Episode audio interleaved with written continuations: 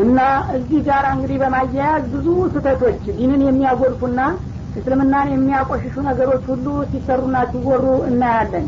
ለዛ ሁሉ ስህተት መነሻ የሚያደርጉት ይህንን ታሪክ ነው ማለት ነው። እንዳውም አንዳንዶቹ ተነጭራሹ ትልቅ ሰው የተባሉ ሰዎች አንድ መጥፎ ነገር ሲሰሩ የታዩና የተኮነኑ እንደሆነ እንዴት አድርጋችሁ እናንተ ሚስጥሩ ባይገባቸው ነው እንጂ እነሱ በሌላ መንገድ ይህን ነገር ሀላል ሆኖላቸው ይሆናል። ከወልዮች ስራ እንዲያስገቡ አደራ በሚል መርሆ እንዳውም ሰዎችም ሙንከር አይተው እንኳን እንዳይቃወሙ የሚከላከሉና የሚያደናቅፏሉ ለመሆኑ ይቺ ቃል ከየት እንደመጣች አይታወቅም። ከወልዮች ስራ እንዳትገቡ አደራ የሚባለው ምናልባት የሰይጣን መርሆ ካልሆነ በስተቀር ይህ በቁርአን ወይም በሀዲስ ወይም አላህን የሚፈራ ሙእሚን ሰው የተናገረው እንዳልሆነ መታወቅ አለበት። ምክንያቱም አላህ ስብሓነ ወተላ ሸሪያን ያመጣው ለሁሉም የሰው ልጆች ነው ለሙእሚኖች ሁሉ ማለት ነው ስለዚህ ከገሌ አይመለከተውም እገሌን ይመለከተዋል የሚባል ነገር የለም። ያው ከእስልምና ለመውጣት የፈለገ ካልሆነ በስተቀር እገሌ ስራ ውስጥ አትግቡ የሚባል የለም። ሸሪያ የሁሉም ልጓም ነው። ሁላቸው ሙእሚኖች እስከሆኑ ድረስ አላህ ባዘዘውና በከለከለው ነገር መዳኘትና መመራት ይኖርባቸዋል እንጂ እገሌን አይመለከተውም የሚባል ነገር ጭራሹን ክልክል ነው። ብዙዎቹ ያላወቁ ሰዎች ይህ ቃል በሚሰሙ ጊዜ ከወልዮ ስራ እንዳትገቡ አድራ የሚለው ልክ እንደ ቁርአን ወይም እንደ ሀዲስ መስሎ ይታያቸዋል። እና ይህንን እንደ መረጃ ወይም እንደ መርሆ አድርገው ይጠቀማሉ። ይህ ራሱ የሰይጣን መርሆ መሆኑ መታወቅ አለበት። ይሄ ቃል ከየት ነው የመጣው? ከአላህ ነው የመጣው? ከነቢዩ ነው የመጣው? ማን ነው ይችን ቃል እንደዛ አድርጎ ያስቀመጣት? ይች ራሷ ጸረ ዲን የሆነች ቃል ናትና ይችን የሚናገርና በዚህ ሰዎችን የሚያወናብር ሰው ጸረ እስላም መሆኑ ሊታወቅ ይገባል ማለት ነው። ሌላው ከዚህ ጋር የሚያያዘው ነገር ምንድን ነው ይህ በተለይ ከድር የተባሉት ሰውዬ በሚመለከት ብዙ አፍራሽ የሆኑ ነገሮችን መነሻ ሲያደርጓቸው ነው የምናገኘው። እስካሁን ድረስ በህይወት አሉ። በአንድ ሀገር ሲታዩ በሌላ ሀገር ይዘልቃሉ። አንድ ጊዜ ሞተው ተቀብረው በሌላ ቦታ ድነው ይነሳሉ። እየተባለ ከዛም አልፎ ተርፎ ድቦ ለባሹ እንዲሁ ጎስቋላው ሰው ሁሉ በታየ ቁጥር ወይም ሞኛ ሞኙ ዝም ብሎ አውቋበዱ ምናልባት ከድር ይሆናል። እሳቸው ከገቡ ትከብራለህ ትነስራለህ እየተባለ እንዲሁ የአላህን ወዳጆችና ሳሊሖችን ስቶና ረስቶ ሰው አወናባጅና ዝም ብሎ ማንኛውን ድሪቶ ጎታች እንደ ትልቅ ሰው አድርጎ በመገዛትና በማገልገል ላይ ተጠምዶ ይታያል ህብረተሰቡ ማለት ነው። ይሄ ከየት ነው የመጣው? መጀመሪያ ይህ ሰውዬ ሁልጊዜ ይኖራል ለማለት ምን ተጨባጭ መረጃ አለ ቢባል ከቁርአንም ሆነ ከሀዲስ ተጨባጭ የሆነ መረጃ የለም ማለት ነው። ካለም ደግሞ ምናልባት በምናልባት እና በግምት ደረጃ አለም ከተባለ እሱ የአላህ ባሪያ ተገዥ አንድ ዲኑን የሚያቅሰው ነው እንጂ የተባለው እንደ አላህ አምልኩት ለእሱ ደይጥኑለት አጎብድዱና ስገዱለት ጸልዩ ተሳሉለት አልተባለም። ባሪያ ነው። እንደ ሌሎቹ የአላህ ባሪያዎች ይገዛ ነበር ነው እንጂ የተባለው እሱን ፍጡር እንዳመልከው የታዘዘበት ጊዜ የለም ማለት ነው። እና ይሄ እንግዲህ አይሞትም ሁልጊዜ ይኖራል የሚባለው ራሱ ከቁርአንና ከሀዲስ ጋር የሚጻረር ነገር ነው። አንደኛ አላህ ስብሓናሁ ወተላ ሰዎች በተለያዩ ክፍለ ዘመናቶች ተፈጥረው እንደሚኖሩና እንደሚሞቱ ከሞቱ በኋላ ደግሞ ያው መልቅያማ ሲሆን እንጂ ወይም በነቢዩ ሙዕጂዛ ጋር ካልተያዘ በስተቀር ማንም የሞተ ሰው መልሶ እንደማይመጣ ቁርአን ያስረዳል ማለት ነው። እና ሀታ ኢዛ ጃአ አሀደሁም ልመውቱ ቃለ ረቢ እርጅዑን ለአሊ አመሉ ሳሊሐን ፊማ ተረክ። ከላ ኢነሃ ከሊመቱን ሁወ ቃኢሉሃ ይላል። ቀድ አፍላህ ልሙሚኑን ላይ ማለት ነው አንድ ሰው የሞት ቀጠሮው በሚደርስበት ጊዜ ጌታዬ መልሰኝ እያለ ይወተውታል ይላል። እና እሱ ለምንድን ነው የሚመለሰው? ለአሊ አመሉ ሳሊሐን እንደገና ወደ ዱኒያ ብትመልሰኝ መልካምን ልሰራ እፈልጋለሁ። ዚማ ተረሱ ባለፈው እድሜ ያጓደልኩትንና የተውኩትን ነገር ማቃናትና ማስተካከል እሻለሁኝ ብሎ ይጠይቀኛል የሞተው ሰው ይላል። ከላ አላላ ጭራሽ ከሞት በኋላ መመለስ የሚባል ነገር አይደረግም ተቆጠ ብለዋለሁ። እና ከሊመቱን ወቃ ይሉሃ። ማንኛውም ሞት ግን ይህችን ሳይናገራት የማይቀር ነው።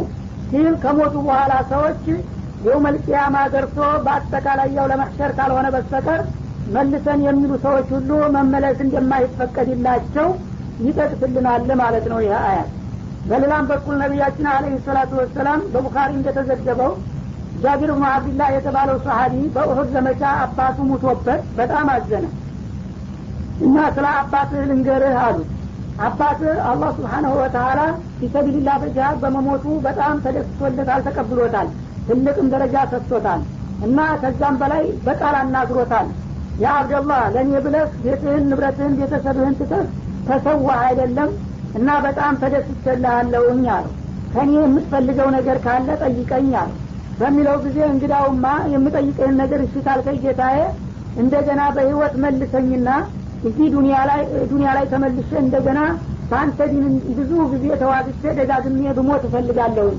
ይህም ፍቀድልኝ ሲለው አይ አይፈቀድም አለው ይላል ቡኻሪ። ይህ አይፈቀድም። እንግዲህ ለራሱ ሊበላ ሊጠጣ ወይም የተለያየ ስሜትና ፍላጎቱን ሊያራምድ ሳይሆን ፊሰቢልላህ ነብዩ ጎን ተሰልፎ ካፊሮችን እየተዋጋ እስልምናን ከፍ ለማድረግ ነው የጠየቀው። ያውም ጠይቀኝ ብሎ በራሱ ፍቃድ ይህም በሚጠየቀው ጊዜ ይህ አይቻልም። ሰው ከሞተ በኋላ ያው የውመልቅያማ ነው እንጂ የሚመለሰው እንደገና ለዚህ ለተቀደሰ ተግባርም ቢሆን ወደ ዱኒያ ልመለስ የሚለውን እንኳን አልቀበልህም። ዳሩ ግን ደረጃ ለመጨመርና ለማደግ ፈልገ ከሆነ ያን የምትመኘውን ደረጃ ዝም እየጨምርልሃለሁኝ ወደ ዱኒያ ግን አልመልስህም አለው ይላል። ይህ እንግዲህ በፊሳዊ ቡኻሪ የተዘገበ ጉዳይ ነው ማለት ነው ታዲያ ይህን ሰውዬ ለምን አላህ ስብሓነሁ ወተላ አልፈቀደለትም እና አልመልሰውም? ከነብዩ ጎን ተሰልፎ እስልምናን እንደዛ ማስፋፋት እየቻለ ማለት ነው።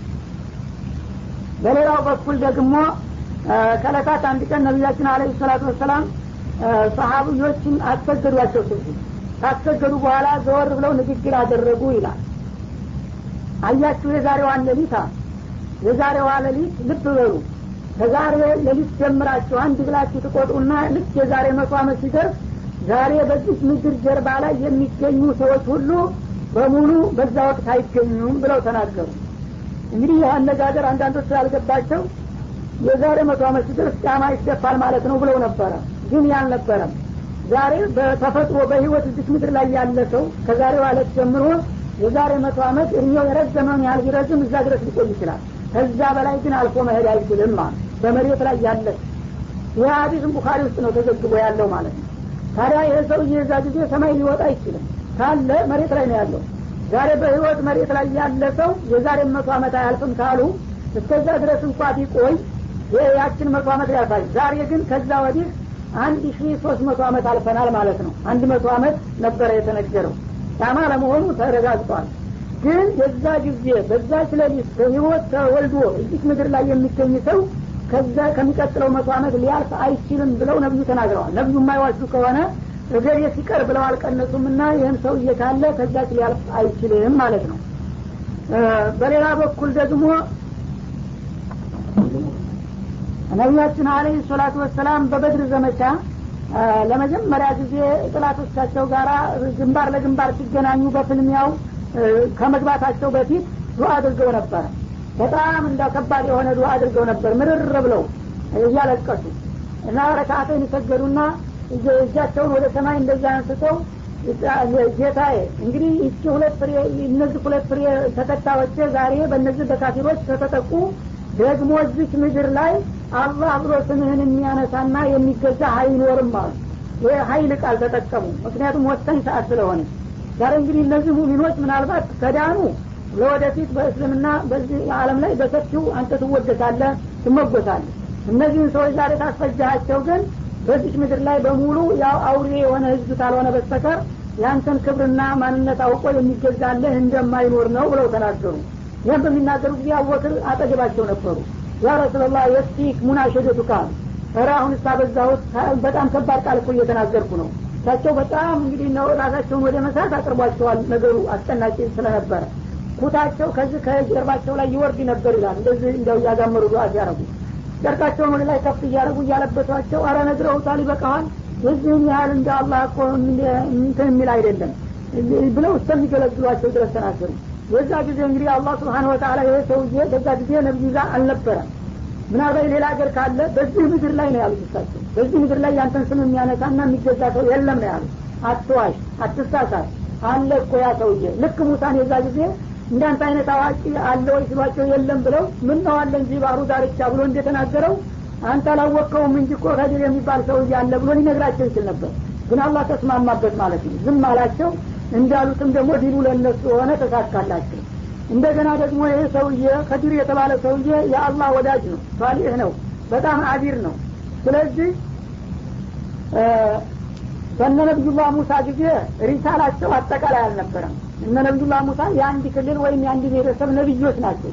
በየዘመኑ ነቢዩ መሐመድ ድረስ ያሉት ነቢያቶች የዓለም ህብረተሰብን በሙሉ የሚወክሉ አይደሉም። ለአንድ ትውልድ ወይም ለአንድ ለተወሰነ ክልል ለአንድ አጉር ነው የሚላኩት። ስለዚህ ያ ሰውዬ ነቢይ ነው ከተባለም ያው በነቢይነቱ አንድ ራሱን የቻለ ሆኗል ማለት ነው። ወልይ ነው ከተባለ ደግሞ የአንድ ነቢይ ተከታይ ነው የሚሆነው ማለት ነው። ስለዚህ እኛ ነቢይ ዘንድ ተደረሰ እድሜው ከዛ በፊት ያሉት ነቢዮች ምናልባት ባይመለከቱት እኛ ነቢይ ከመጣ ግን የእኛ ነቢይ ከተላኩበት ወዲህ በዚህ ምድር ላይ የሚገኝ ሰው በሙሉ የእሳቸው እመት መሆን አለበት እንጂ አንተ እመት ውስጥ የማይገባ ማንም ሰው የለም ብሎ ወስኗል። ለአለም ነው የላኩ ብሏል። ስለዚህ እዛ ጊዜ ኢማን እያለው ተቅይ ሆኖ ሳሊህ ሆኖ የሰውዬ በህይወቱ እያለ ነቢዩ መሐመድን የሚያህል ሰው ተልኮ አንድ ቀን እንኳን በእሳቸው ግንባር መጥቶ ሰሀባ መሆኑን እንኳን ሳያረጋግጥ ማሳለፉ ምን ያህል ካለው ደረጃ ጋር የማይጣጣም መሆን ነው የሚያሳየው እውነት እሱ በህይወት ቢኖር ኑሮ የዛ ጊዜ እነ ነቢዩላህ ሙሳ እድሜያችን ቢያደርሰን ለነቢዩ መሐመድ ተላላኪና አገልጋይ እንሆናለን እያሉ ይመኙ ነበረ። ከሊሙላህ ግን እነሱ አልደረሱም። ይህ ሰውዬ ግን እድሉ እዚህ ካደረሰው እንደና አቡበክር ከጎን ተሰልፎ እስከ መጨረሻው ድረስ የእሳቸው ተባባሪ ይሆን ነበር እንጂ አንድ ቀን እንኳ ግንባሩን ሳያስመታ ሳይገናኝ ነቢዩን መሐመድን የሚያህል ድል ሊያመልጠው ባልተገባ ነበረ የለም ነበር እንጂ ማለት ነው። ስለዚህ እሳቸውም በዚህ ምድር ላይ ሰው ማንም ሰው አንተን አላህ ብሎ የሚቀራ የለም ሲሉ ዝም ያላቸው ባይኖር ነው። ቢኖር ኑሮ ግን እሱ ራሱ እንዲህ አይነት እድል ነቢዩ ሁሉ ሲመኘው የነበረውን እሱ ሲያገኝ መጥቶ ይሳተፍና እንደ ሰሀቦቹ አብሮ ይዋጋ ነበር። ኡመተ መሐመድ መሆኑንም ያረጋግጥ ነበር። ያለፉትን ኡመቶች ነቢዮች ሁሉ በሙሉ እድሜያችሁ ከመሐመድ ጋር ከደረሰ ለእሱ ተባባሪዎችና ረዳት እንድትሆኑ ብሎ ቃል ኪዳን አስገብቷቸዋል። እና ወይዳ አኸዘላሁ ሚሳቀ ነቢይን ለተንስሩ ነው እያለ ቃል አስገብቷቸዋል። ሌሎቹ ግን እድሜ ባለማድረሱ ነው ያልተባበሩት። እሱ ግን ነቢይ እንኳ ቢሆን በእድሜው እሳቸው ዘንዳ ከደረሰ እሳቸው ጋር መተባበር ነበረበት እንጂ እንደዚህ ተደብቆ እንደገና ዛሬ ወረዳ መጥቶ በየኮሲውና በየመንደሩ እየዞረ ዞሮ በሚታረድበት ቦታ ሁሉ የሚል ከሰከስ ነው ማለት እሱንም ያከበርን መስለው እያዋረዱ ነው ይህን የሚሉ ሰዎች ማለት ነው። እና ስለዚህ ወደ መጨረሻው ደግሞ ወልይ የሚለውን ስንመጣ ወልይ ማለት ማለት ነው ወልይ ማለት ድሪቶ ለባሽ ማለት ነው። ወልይ ማለት አወናባጅ ማለት ነው። ሀሻ ወከላ። ወልይ ማለት አላህን የሚያውቅ በአላህ ያመነ እሱን የሚፈራ በሸሪዓ የሚመራ ማለት ነው። ለዚህም ማረጋገጫው አላህ ስብሓነሁ ወተአላ አላ ኢነ አውሊያ አላህ ላ ኸውፉን አለይህም ወላሁም ያሕዘኑን ነቃ ብላችሁ ስሙ ይላል። የአላህ ወዳጆች ማለት እነሱ ፍርሃት የለባቸውም። የአላህን ትእዛዝ አክብረው እስከመጡ ድረስ በእኔ ፊት የሚያሰጋ ነገር የለባቸውም እንደገና ደግሞ የሚያሳዝንም ነገር አያጋጥማቸውም ብሎ ከገለጸ በኋላ ምን አለ? ታዲያ እንዴት አይነቶች ሰዎች ናቸው አለዲነ አመኑ? የዚህ እድል ባለቤት የሚሆኑት በእኔ በሚገባ ያመኑት ናቸው። ወካኑ የተቁን እኔን ደግሞ በእጅጉ የሚፈሩና የሚጠነቀቁት ናቸው ይላል። ስለዚህ መስፈርቱ የሆን ይሄ ነው። አላህ እንደተናገረው ከሆነ ማለት ነው። አንደኛ ትክክለኛ ኢማን ያለው የማይዛባ እንደገና ደግሞ ያንን ኢማኑን በተግባር የሚያውል አላህ ካዘዘው ቦታ የማይጠፋ የተከለከለበት ቦታ የማይገኝና የማይታይ ማለት ነው። እንደዚህ ከሆነ ማንኛውም ሰው ወልይ ነው ማለት ነው። ይህን መስፈርት እስከሟላ ድረስ ከዚህ ውጭ ከሆነ ግን እንደገና ሰዎች ሌላ መስፈርት አንስተው ድርቶ ስለጎተተ እንደገና ቃላቱን ስላምታታና እንዲ የማይገባ ነገር ስለተናገረ ወልይ ነው የሚሉ ሰዎች እነዚህ መጀመሪያ ወልይንም አላወቁም ማለት ነው። ስለዚህ በዚህ አካባቢ እንግዲህ ይህን ሰውዬ በማስመልከት ብዙ ጥንቅጥ የሚነገር ነገር ስላለ የውሸትና ከእስልምና ጋር ምንም አይነት ዝምድና የሌለው መሆኑ መታወቅ የሚገባው ስለሆነ ነው ማለት ነው። እዚህ ጋር በማያያዝ አንዳንዶቹ ደግሞ ወልዮችን የማይወዱ ትልቅ ሰዎችን የማያከብሩ መጡብን እያሉ የሚያሙም መኖራቸው ይታወቃል። የለም። እውነት ወልዮችን የምትወዱ ከሆኑ በእነሱ ስም ማምታታትና ስም ማጥፋት ነው ወይ ነው የምንላቸው ማለት ነው።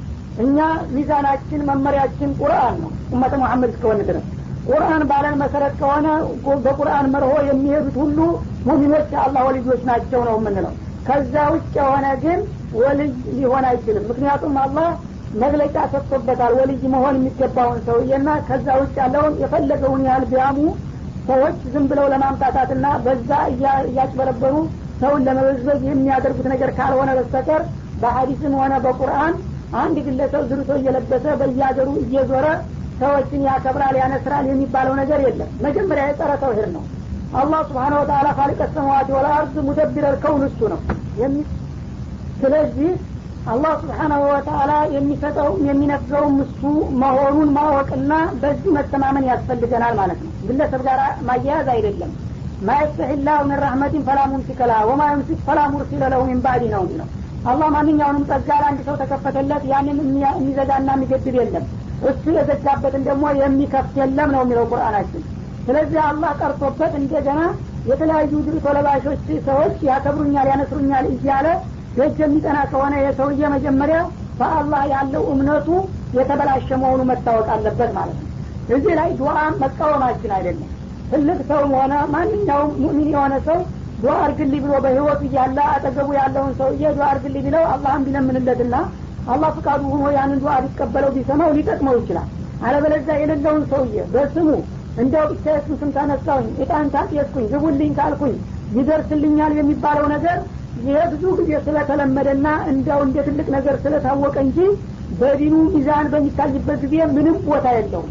ማንንም ምንንም ሳንፈራ ይህን ልናረጋግጠው የምንችለው ነገር ነውና ይሄ ደግሞ እውነት ሌላ አማራጭ አለ የሚሉ ሰዎች ካሉ በማስረጃ ለመናገር ይችላሉ በተለምዶ ግን እንዲሁ ዝም ብሎ በማጋነን ያስተማረውን ህዝብ የለም። እንዲሁ አባቶቻችን ከአቶቻችን ያየነውን ያገኘነውን አሁን የመጡ ሰዎች እንዲህ አሉን እኮ እያሉ በማማትና በማምታታት ሳይሆን በመረጃ በቁርአንና በሀዲስ አንቀጽ በአንቀጽ ለመከራከር ከተፈለገ ምንም አይነት ፍንጭ የለም ማለት ነው። ስለዚህ ገሌ ይደርስልኛል ይረዳኛል ምናምን የሚባል ነገር አይኖርም።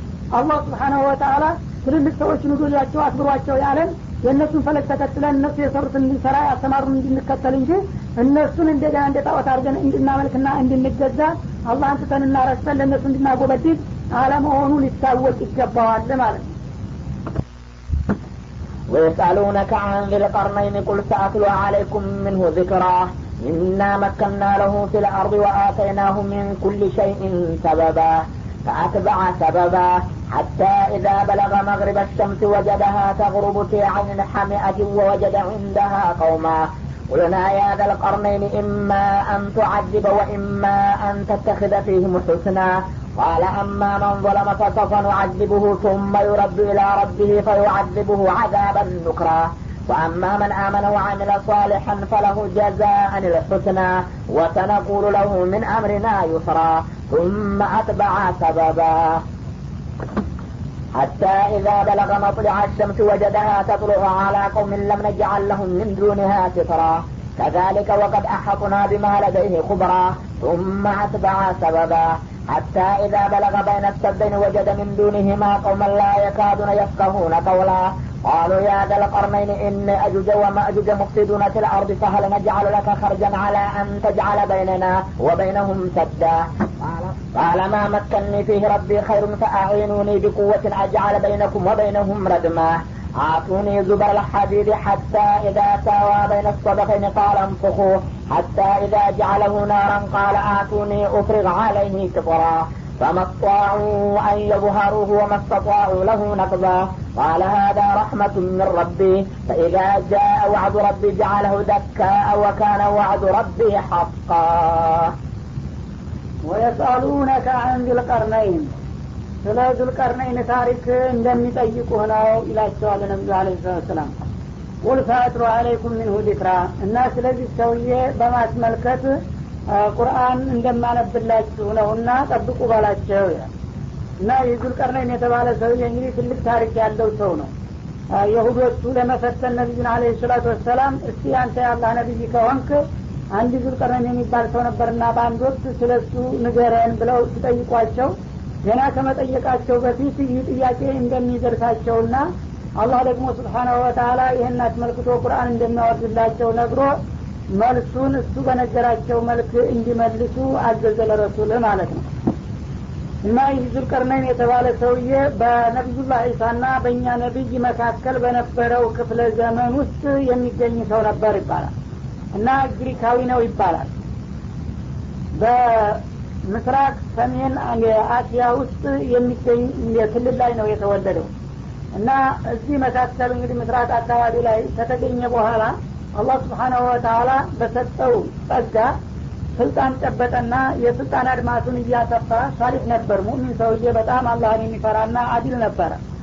እና በዛ እንግዲህ በአመራሩ ችሎታና ብቃት ህዝብ እየወደደውና እያቀፈው በመሄድ ሰራዊቱን ከጊዜ ወደ ጊዜ እያዳበረና እያጠናከረ መጣና አለምን በሙሉ ለመቆጣጠር የተለያዩ አቅጣጫ ያሉት ዘመቻዎች ከፈተ ነው የሚለው።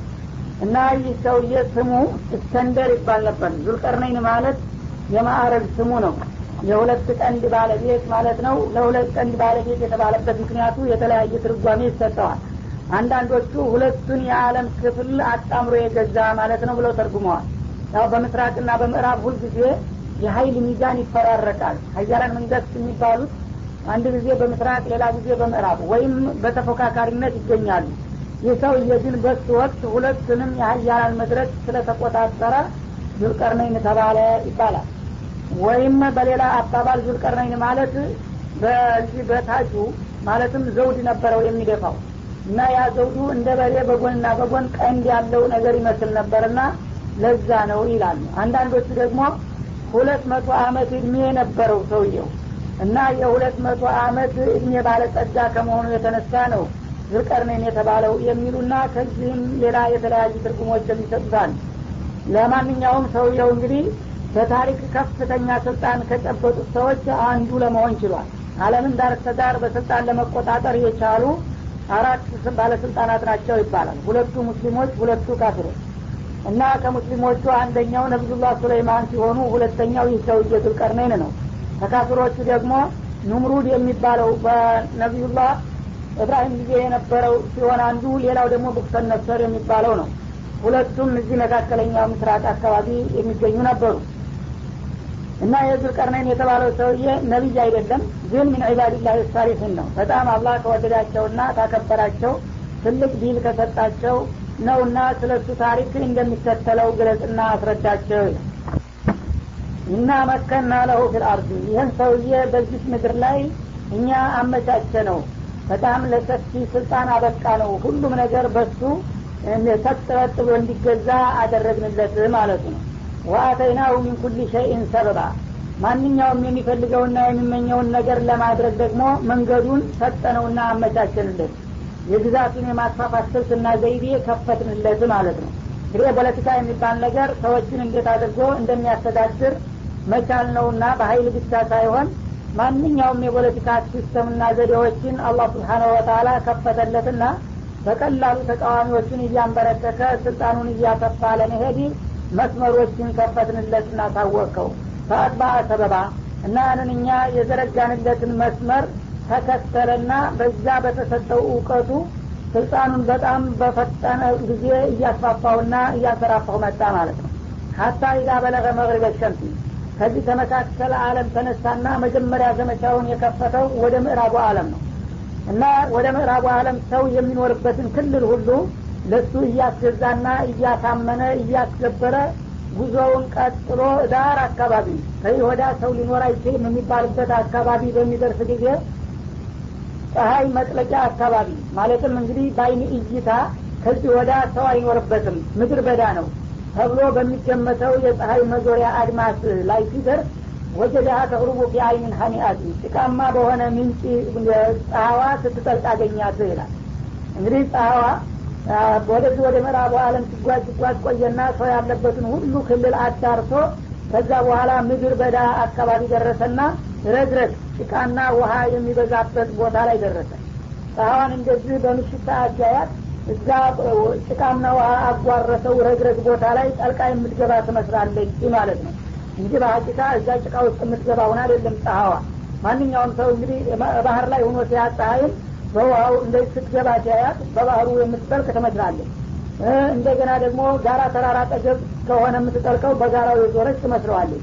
ሜዳ ላይ ከሆነ ደግሞ መሀል መሬቱን ዝም ብላ ነር ላይ የገባች ትመስላለች። እና በአጠቃላይ ለማለት የፈለገው ምንድን ነው ሰው በሚመለከታት ጊዜ በዛ በጭቃማው እና በረግረጋማው ቦታ ጠልቃ የምትገባበት የመሰለው ምድር በዳ ሰው የሌለበት ጫካ አካባቢ ላይ ደረሰ ማለት ነው። ወወጀደ እንደ አጦማ እዛ ድንበሩ ፀሐይ የምትጠልቅበት አካባቢ ላይ ልዩ የሆኑ ሰዎች እናገኘ እና ካፊሮች ነበሩ ካሊቃቸውን የማያውቁ።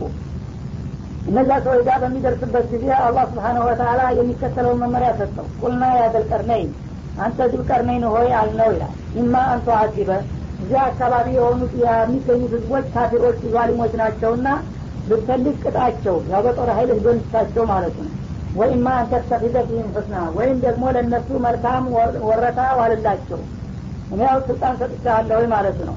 በጥፋታቸው እነዚህ በጣም ከጌታ ፍቃድ የራቁ ከሃዲዎች በመሆናቸው በአንድ ጊዜ ልታጠፋቸው ትችላለህ ወንጀሉ አትጠየቅበትም ማለት ከፈለክ ደግሞ ስለ እስልምና አስረዳቸው እና ያንን የመቀበልና ያለመቀበል ምርጫ ተሰጣቸው በኋላ ያንን የሚያምኑ የሆኑ እንደሆነ ይሄ ፍቃዱ ያንተ ነው።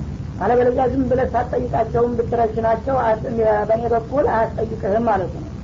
እና እሱ ግን ሁለተኛውን አማራጭ መረጠ። በጣም አስተዋይ ሰውዬ ስለነበረ አይ መሪና አስተማሪ ስላቱ ነውና አሁን እነግራቸዋለሁኝ። መከተል የሚገባቸውን ሃይማኖት ይህን ከተቀበሉ መልካም። አልበለዛ ያው በሁለተኛው አማራጭ እጠቀማለሁኝ አለና ቃል እንደዚህ አለ ከመግለጫው ማለት ነው። አማ መንበረመ ከዛሬ ጀምሮ እንግዲህ ትክክለኛውን እምነት አልቀበልም ብሎ በዛ በጭፍኑ ጉዞ እቀጥላለሁ በኩፍርና በሽርክ ውስጥ እቀጥላለሁ የሚል ካለ ፈሰፈኑ አዲቡሁ በተሰጠን ስልጣን አማካይነት እንደምንቀጣው ነው በማለት አስጠነቀቀ ثم ይረዱ ኢላ ረቢህ እኔ በስልጣኔ ከቀጣሁት በኋላ እንደገና ደግሞ ወደ ጌታው ይመለስና ፈዩአዚቡ አዛብን ኑክራ። በጣም አይከፉ የከፋና የከበደ ቅጣት እንደሚቀጣው ነው።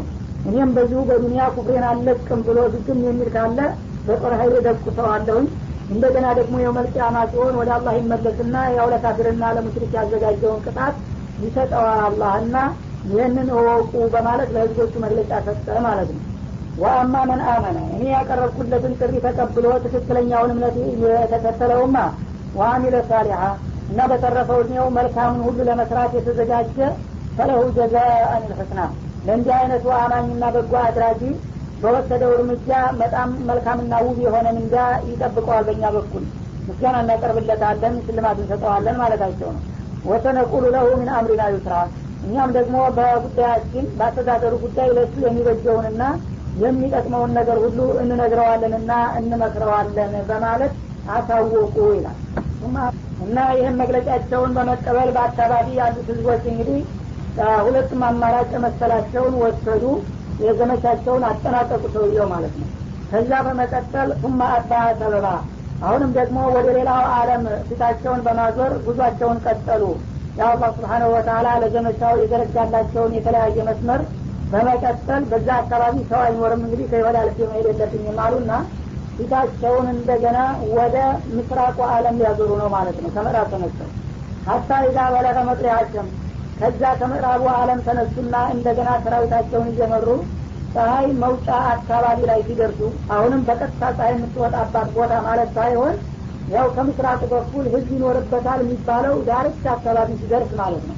ወጀዳ ፈጥሮ አላቀውሚን አሁንም ፀሐዋን ስትወጣ አገኟት አላቀውሚን በህዝቦች ላይ።